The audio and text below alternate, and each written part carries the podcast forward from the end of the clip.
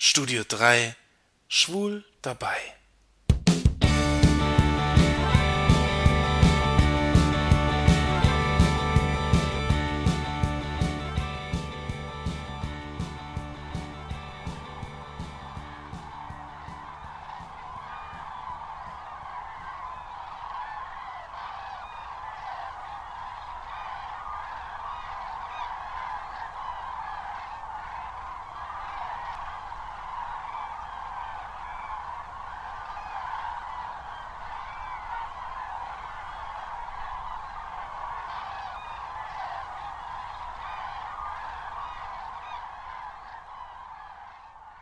Zweimal im Jahr höre ich sie, die Schreie der Kraniche. Einmal im Frühjahr und einmal im Herbst. Manchmal ertönen sie mitten in der Nacht und man kann nur erahnen, dass sie von Zugvögeln kommen, die irgendwo am Nachthimmel über den Wolken fliegen. Manchmal hört und sieht man sie tagsüber, wenn sie in langgestreckten V-förmigen Formationen vorbeiziehen. Als Kind dachte ich natürlich sofort an Nils Holgersson, wenn ich die Vögel hörte und sie am Himmel vorbeifliegen sah. Und war mir sicher, dass es Wildgänse sein müssten. Erst vor ein paar Jahren wurde ich dann aufgeklärt, dass es Kraniche sind, auf ihrem Weg zu ihren Überwinterungsplätzen in Spanien.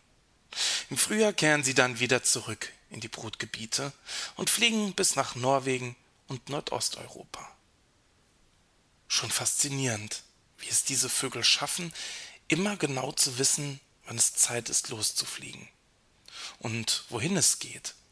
Schon seit zig Jahrtausenden. Ein großes Geheimnis der Natur.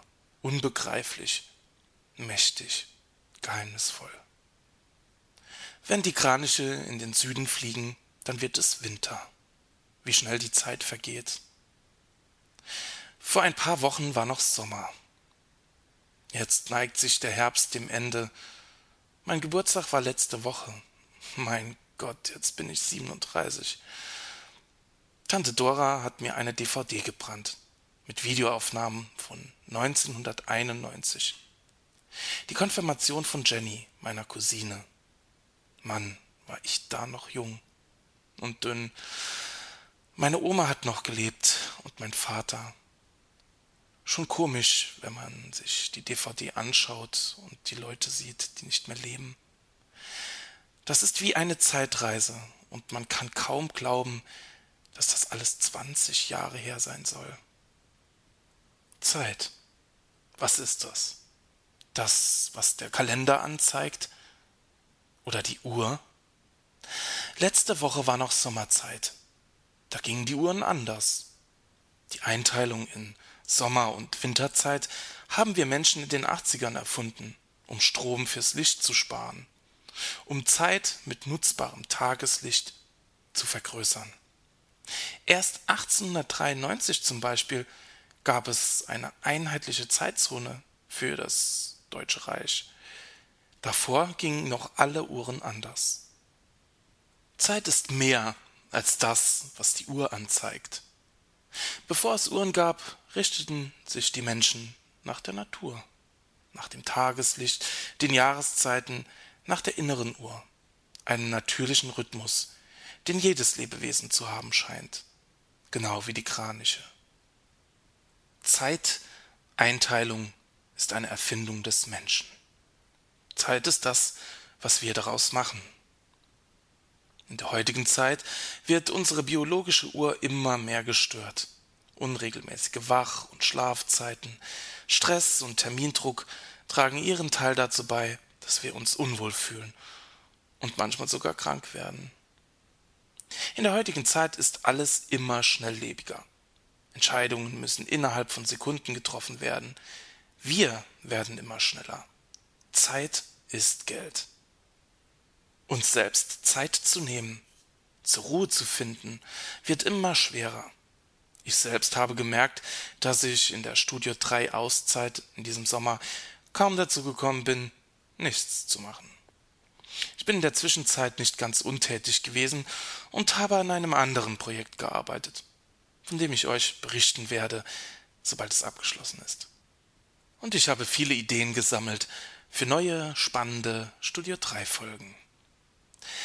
Es ist wichtig, sich Zeit zu nehmen. Und seine Zeit sollte man sich für wichtige Dinge nehmen. Für Freunde, Partner, Familie, aber vor allem auch für sich. Man selbst ist immer noch die wichtigste Person in seinem Leben. Dass es einem selbst gut geht, ist ja erst die Voraussetzung dafür, dass man für andere da sein kann und auch wichtige Dinge tun kann. In seiner Freizeit soll man Kraft schöpfen und das tun, was einem gefällt. Schön ist, wenn dann auch noch etwas für andere dabei herauskommt. Wenn man podcastet, ein Buch schreibt oder ein Bild malt. Das ist das Schönste am Kreativsein.